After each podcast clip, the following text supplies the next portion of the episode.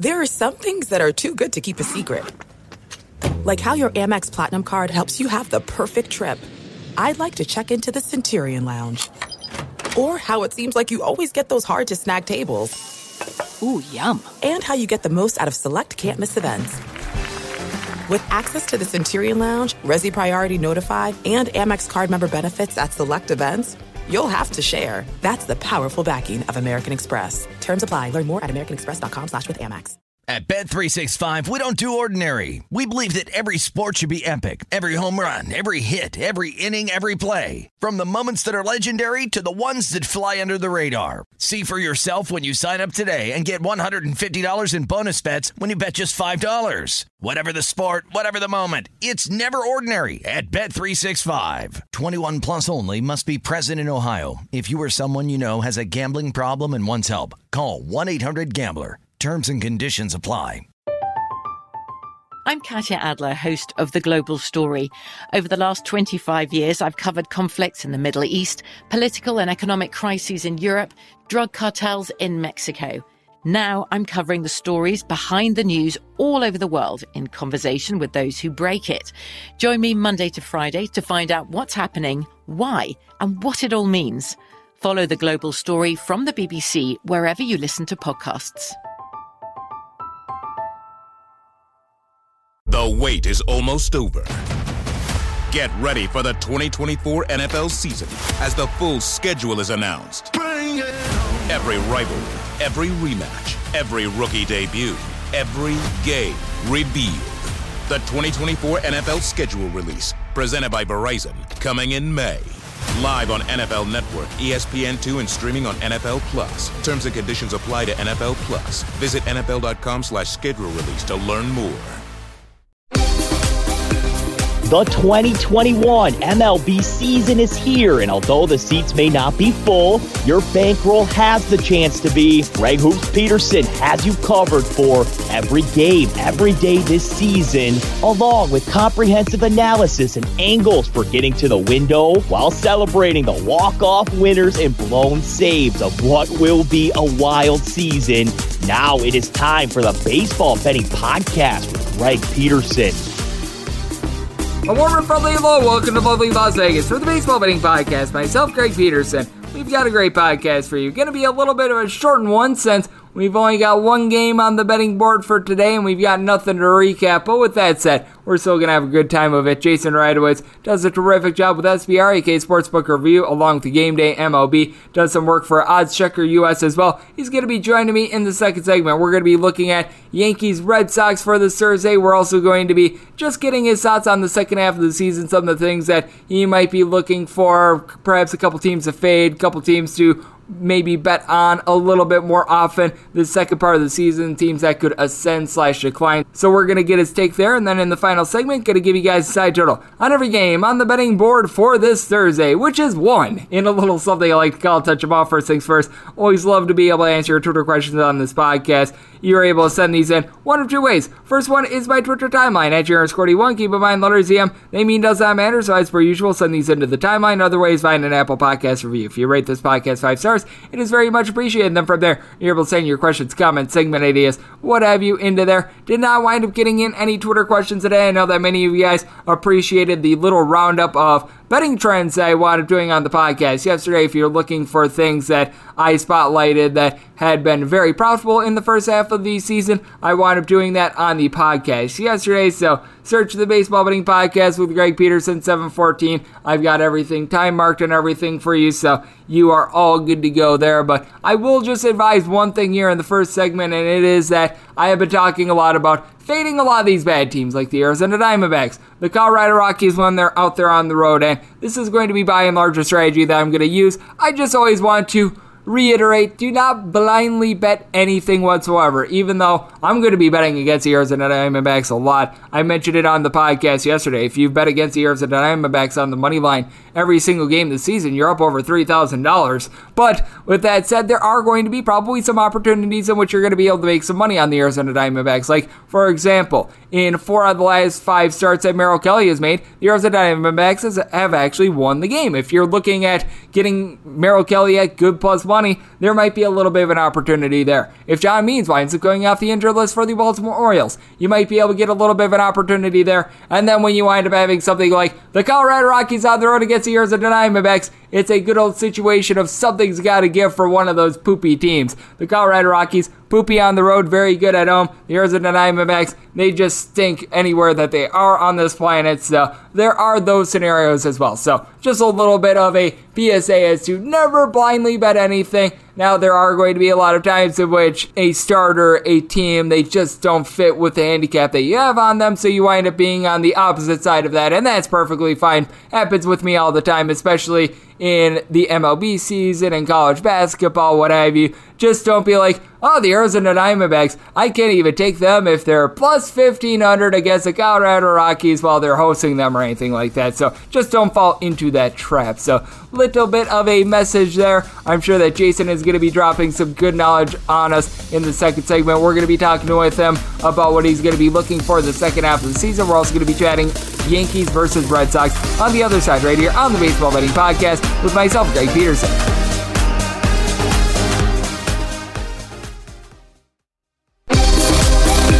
Greg is calling in a pinch hitter from the Overtime Network hotline. And we're back here in lovely Las Vegas for the Baseball Betting Podcast. Myself, Greg Peterson. It is great to be joined by our guest as Jason Radowitz does terrific work over there with SBR, aka Sportsbook Review. Monday through Friday, you're able to catch his show. Couple lean days this week because, well, we just haven't had a lot of baseball this week with the All Star game and the Home Run Derby going on. So, little bit of much needed R and R for our man Jason. He also does some great work with Odds Checker US, the Game Day MLB, and beyond baseball, he does a great job handicapping all forms of football, college basketball. List goes on and on. And to follow Jason on Twitter, you're able to do so at Jason underscore Radowitz. Last name is spelled R A D O W I T Z. And Jason, great to have you aboard. Thank you. Yeah, thanks for having me. I appreciate it. Yeah, you said I had a little bit of break, but to be honest, I really didn't take any breaks. I just continued to keep working. Even had a home run derby prop that I hit. I didn't have an all star game bet, but uh, behind the scenes, I had put a little bit of money on American League. So still doing baseball, still going crazy, even when there's no games. Yep, and I do think that these last few days have been nice, and to a lesser extent today because you've only got one game that you really need to handicap. And as we're doing this podcast, we have no idea who's going to be going for the New York Yankees. So not a lot of capping going on right now. And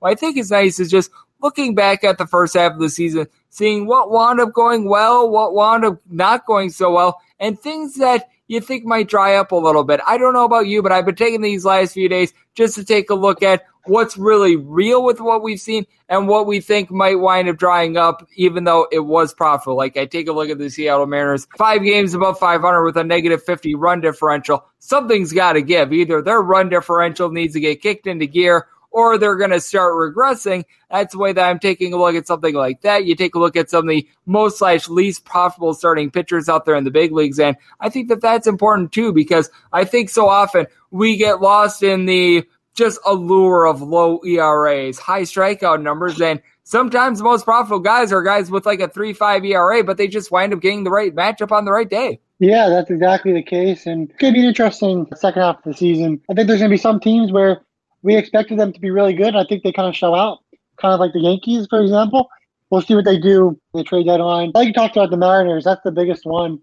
They looked really good this year. They win the close games, and they get rocked when they lose. But like we always say, you know, if you lose 20 to 1, it's just a loss, one loss. It doesn't matter how you lose, how you win, as long as you win, as long as you lose. Even the Mets, for example, they don't really score too many runs. They're mainly, their pitching has been what's kept them in games. Here you got the Mets in first place. They've held first place in the NL East throughout the entire season for the most part, just due to their pitching, not from their hitting at all. At the end of the day, it matters how you win them and that you win them.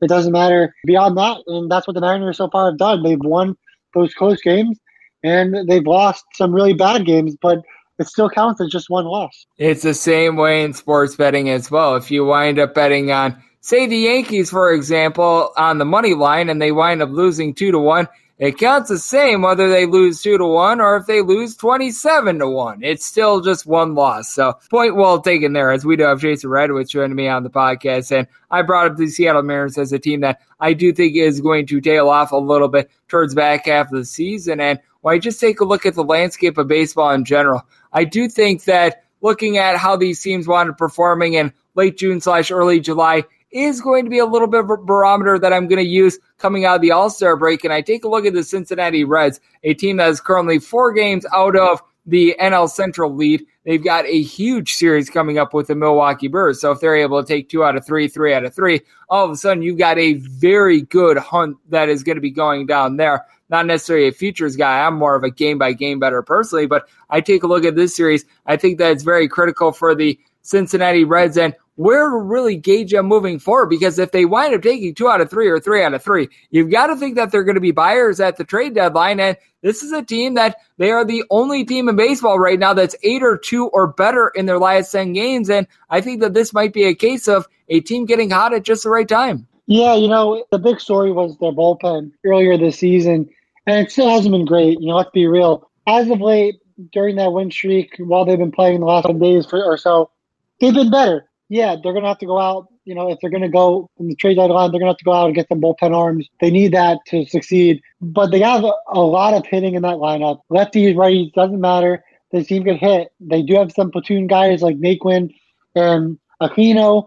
If you want an outfielder here and there, the righty. So they also have two great catchers in Stephenson and Barnhart. They can platoon guys. They can give guys breaks. They can stack, you know, against lefties. They can, you know, stack against righties and put Naquin in and other kind of lefties like Akiyama. They're a talented team offensively. They'll be fine offensively. Obviously, we saw Winker and Castellanos. Those two guys are obviously you know the two top hitters in the in the NL. But it's the bullpen that they're really going to have to address, and maybe a starting pitcher like they had Bauer last year. They don't have him this year.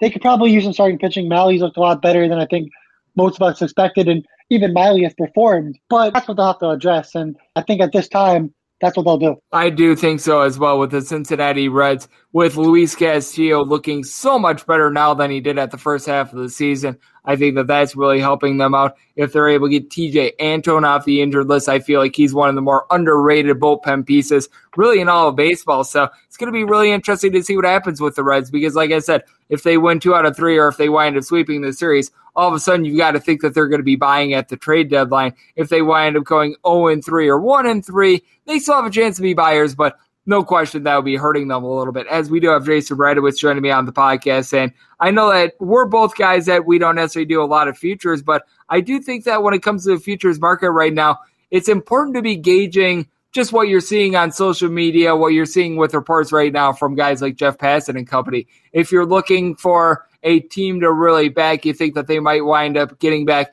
into a divisional race, like I just mentioned, the Cincinnati Reds, maybe a team like the Tampa Bay Rays were a game and a half out, tried to take a plus price on them to win the division. I think that it's so important to gauge if they're going to be buyers or sellers because I know that reports wound up coming out a few days before the All Star break that the Cubs are going to be sellers. Obviously, if you have faith that the Cubs are going to be coming back and winning the NL Central, those should be pretty much put on the kibosh mm-hmm. at this point. I do think that that's just so critical and just gauging who's going to be out there in general because the sizzle amount that you get if, say, Max Scherzer is going to be out there on the trade market, which I personally think he is not going to be, that is going to change things a whole heck of a lot more. Whereas if your top pitcher is, say, Matthew Boyd, who can give you some innings, but at the same time, he's probably not going to be lifting a team over the top. I agree with you on Scherzer. I think he ends up staying. I mean, at the end of the day, Washington, they're just six games out. So the, the NL East, it's really anyone's division at this point outside the Marlins. Then you go to the Cubs. Yeah, I think the Cubs are going to be sellers. And if the Cubs are sellers, what does that make the Cardinals? That's the big question because they went out, they get Arenado. Now they're 44 and 46, below 500 with a lineup that, like on paper, looks so much better than it really is. It's funny because like the Cubs, they're probably going to be sellers, like you said, but the Cardinals at the same record, they're probably going to be buyers. They're probably like, okay, well, this is our time to shine. We have Arenado, we have Goldschmidt in their prime, although they haven't performed like it. They're going to have to, you know, maybe do some damage at the trade deadline too, which will be really weird to see the Cubs saying, okay, we're going to gut it, but the Cardinals saying, we're going to go for it. That will be really weird. And then obviously the NL West, that's going to be really fun. But Rockies and the Diamondbacks are going to be two teams that will sell there. And then also the other division I like to talk about, the AL Central, Minnesota, they've got so much talent on that team. So let's see, do they gut it here and say, okay, let's start over? Or do they come back and say, okay, we'll have Buxton back next year, we'll add a couple pieces, and we'll be right back into contention next year, and they keep everybody? That's a big question. I don't know if we'll get the answer until the deadline comes. But the Twins, they have so much talent on that roster. They can get so many good prospects if they do choose to get rid of some of their players. That's the more interesting team that I'm trying to see if they're going to be sellers or they're going to stay put. Absolutely stunning that the Minnesota Twins have had such a bad year. This was not a team that I thought was going to be winning the division because I did think that the White Sox had done enough to be the favorite there, but to be quite a few games back of the Detroit Tigers at this point is something that I also did not anticipate, as hmm. we do have Jason Radowitz joining me on the podcast. Heck, the only team that's below them right now is Kansas City Royals after they went into a free fall. But when you take a look at things moving forward on a game by game standpoint in baseball, is there anything that you might be taking a look at that might be a little bit more profitable than it was in the first half of the season? Because I know that a lot of people were targeting overs when we wound up seeing the crackdown on these sticky substances. And as of right now, I think we might have had one or two more unders than overs ever since then. It's been relatively 50 50, which was sort of to be expected. The bookmakers are very smart with that. In the first segment, I just talked about don't blindly bet anything, don't blindly fade anything. With that said, I do think that there's going to be a lot of instances in the second half of the year that I'm just going to be loading up on these bad teams. You can tell that the Baltimore Orioles have just backed it in. Any night that you don't see John Means taking the mound, it's probably bad news for them, and that leads to a lot of overs as well. And then obviously the Arizona Diamondbacks going, and I wish I was kidding when I said this, 11 and 53 in their last 64 games. And if you bet on the other team in every one of their games so far this year, you are up $3,300 according to OddsShark. Those are some things I'm going to be taking a look at. I don't know if you have anything that you're necessarily going to be targeting a little bit more in the second half of the season, but certainly betting against the Arizona Diamondbacks is going to be on the agenda for me. Yeah, I love fading bad teams, and of course, those bad teams they'll go to their AAA teams and they'll you know give different pitchers a shot at trying to impress, and usually it doesn't work out so well, and they're worse pitchers than the pitchers they already were pitching. So if you go and fade against those guys, those AAA starters for these bad teams, yeah, you're likely going to be profitable. I think the one biggest thing is I like to talk about the most, and you talked about the futures earlier. I want to get back to that for a second. The San Diego Padres, they're third place in the NL West. They're still 53 and 40. Their percentage is 57%. They have a run differential of 75, and they beat over 500 teams 28 to 21. So they have a really great record against really, really good teams. It seems like the Padres have the Dodgers number. So if it comes down to it, where the Dodgers and San Diego play in a wild card game, where they play, you know, in the playoffs at some point, if the Giants falter and fall down, fall below, the Padres are a really good look to not only win the NL, but potentially win the World Series. Because again, they're beating good teams and it seems like they have the Dodgers number. I like the Padres. I think obviously that they can make some moves at the deadline for whatever they think that they need to get over the hump. That could be starting pitching, of course, with Weathers not looking the sharpest right now. The Padres are a team that you can look at and say, yeah, they might be able to, to do enough because the Dodgers, they're 20 and 21 against teams over 500. They haven't been that great. Sure, they've dominated at home. They've dominated against the bad of the NLF, like the Rockies and the Diamondbacks, but they're 20 and 21 against teams above 500. And they're now going to be without Trevor Bauer, for likely, I, am going to assume, for the rest of the season. The Padres seem like a really great look for the NL to win that NL. They have all the pieces, of course, offensively. They have solid pitching, and the pitching hasn't been perfect. Like Paddack has been on and off throughout the entire season, but it just seems like they can do damage and they just perform against top tier teams. They they perform to the level of competition, and that's always a good thing when you're going in the playoffs, of course. And and then on the other hand, you have the Astros they're the best team in the MLB. And I know people don't want to admit it because, yeah, they're cheaters, but they got a run differential of 136, 42, and 22 against 500 teams. They played the most games against 500 teams by far, and they've won 42 of them. That probably means they have a better strength of schedule wise. I haven't looked at it, but I'm sure that's going to help in the second half of the season. I'm sure their strength of schedule isn't as hard. Yeah, they'll still have to play Oakland, and Oakland, they'll be in the playoffs with Houston, but the Astros have looked really, really good. And you don't want to admit it because they're cheaters, but they're still looking really good at home, on the road. No matter what, this team looks really good. I agree with you. I do think that the Padres are going to have a nice back half of the season. And the biggest thing with the Padres is that they have a bullpen ERA that is number one in the big leagues right now. They've got so many guys that they're able to rely upon. If Blake Snell can give you anything on the road whatsoever, because he's been amazing at home, he has not been so great on the road. This is a Padres team that can ascend. And we all know about that guy, Fernando Tatis Jr. He's pretty good at baseball. You know what? That Jason Radowitz guy, he's pretty good at picking games, whether it be in baseball, college basketball, football, list goes on and on. You do a great job. You do many different things. SBRAK Sportsbook Review, Odds Checker US. You do some work over there at the Game Day MLB. List goes on and on. I know that you're going to be very busy towards back half of the MLB season, and I know and I know that you're getting set for a great football season as well. So let the good people at home know they're able to follow you on social media and just what you've all got going on in general. Yeah, so you can follow me on on Twitter at Jason underscore Radowitz. That's R A D O W I T Z. I give out my best bet for the MLB every single day. You know, I'm writing for Sportsbook Review. Also have a show there from 2.30 to about 3.30 from Monday through Friday, giving out best bets and analysis on really the entire MLB slate. Also giving articles to Odd Checker for the MLB, another you know another best bet there, and you'll find me on the game day. I do some basketball stuff, some some baseball stuff, and I'll be doing some football stuff with them as well. Getting a lot of work with them as well. And then lastly, I'll be doing some college football for betting pros. So that's coming up, and uh, that will start in August. So getting my college football on. That's coming up pretty shortly. It's uh, every single day gets closer and closer. We're really close to college football, and then once you get to college football, that means we're getting closer to college basketball. And I know Greg will be uh, really excited about that. Oh, absolutely. We are less than 115 days away from college basketball season starting up. On my college basketball podcast, Hoopin' with Hoops, I previewed the Mid American, aka the MAC conference today, so I am fired up about that. I am fired up that we have the official first game of the second half of the baseball season today with Yankees versus Red Sox. Unfortunately, couldn't get Jason's take too much on that because, well, we don't know who's going to be starting for the New York Yankees as I record this, but Jason doing an absolutely amazing job handicapping a wide variety of things. He's going to be doing great work towards the second half of the season here in baseball and into the postseason as well. And he's kind enough to join me often on this podcast as well. So big thanks to Jason for joining me right here on the Baseball Betting Podcast. And coming up next, even though it might be a little bit murky, I am going to give you guys my analysis and thoughts on the Boston Red Sox versus New York Yankees game for today and a little something like call Touch 'em All.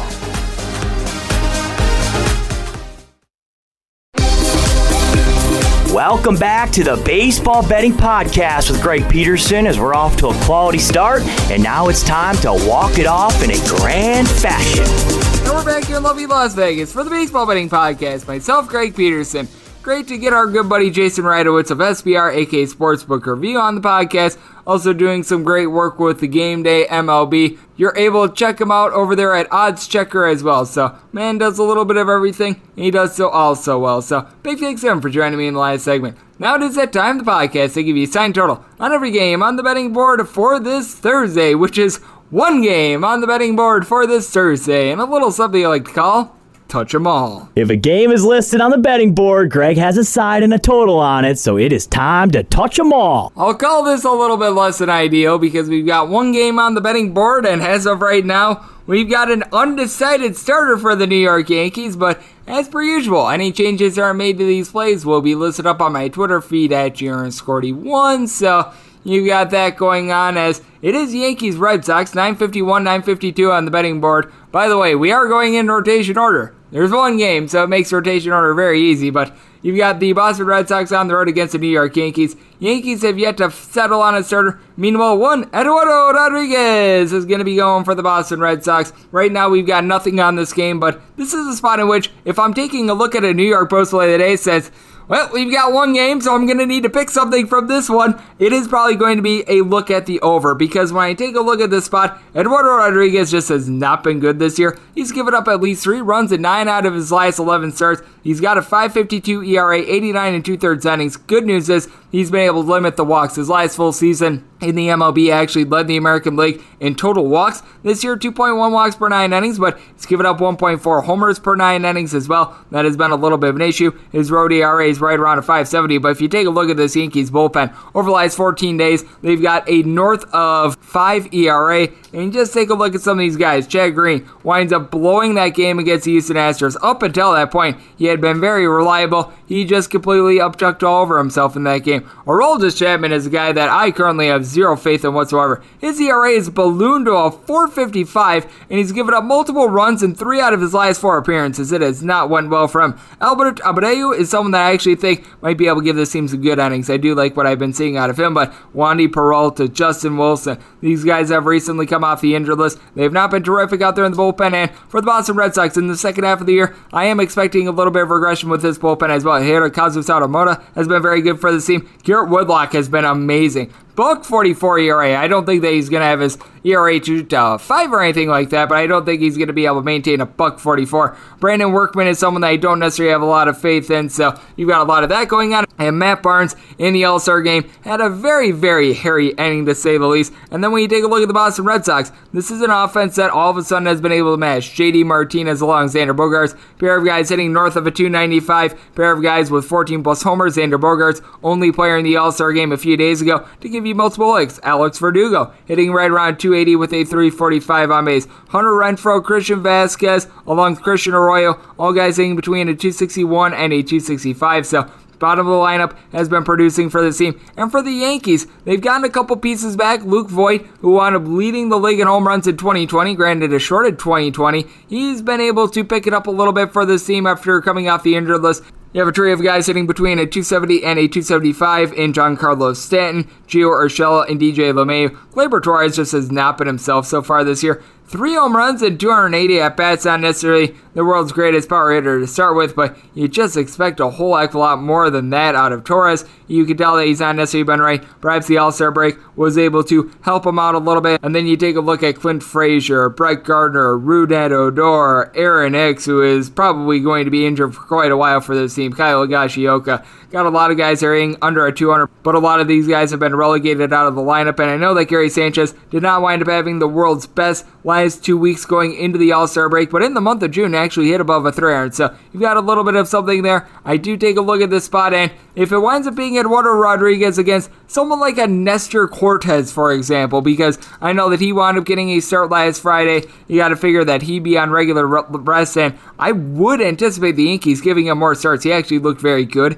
in that start against the Houston Astros. He winds up giving up no runs in four and two thirds innings. His previous start against the Mets, three and a third innings, he gives up one run. Overall for the year, as right around a buck 05 ERA. I'd probably be saying the Red Sox as right around a minus 130 ish favorite because the Red Sox, in all six games this year against the Yankees, they've been able to win all of them. They've scored at least four runs in all six of these games as well, at least five runs in all but one of them as well. Now, the Yankees have been held down a little bit with the scoring, but I do think that the bats are going to break out. So, if I'm looking at a New York Post play of the day as of right now, I'm going to be taking a look at an over. And like I said, if it winds up being something like Cortes versus Eduardo Rodriguez, we'll be saying the Red Sox right around a minus 130 favorite. Obviously, a little bit subject to change, unfortunately. We don't have overly much on the betting board today, but we should have a whole heck of a lot more tomorrow. I know that our man Jason Radowitz over there at SBR AK Sportsbook Review, he's going to be breaking down all of that. Big thanks to him for joining me in the last segment. If you like what you're hearing from this fine podcast, you're able to subscribe to the Baseball Betting Podcast with Greg Peterson, wherever you get your podcasts, Apple Podcasts, Google Play, Spotify, Stitcher, and TuneIn. If you have a question, comment, segment idea, whatever you for this podcast, you got one or two ways we offer those in. First one is my Twitter timeline at JaronSquarty1. Keep in mind the letters EM. They mean does not matter, so as per usual, send these into the timeline. Other ways, find an Apple Podcast review. If you rate this podcast five stars, it is very much appreciated. Then from there, you're able to send your questions, comments, segment ideas, what have you into there. Hopefully, you guys are all doing well. Hopefully, you guys enjoyed the All Star break. Baseball games on a regular day to day basis are back, and we get the full complement tomorrow. So I'll be with you guys then, as I will be every single day throughout the baseball season. Thank you so much for tuning in.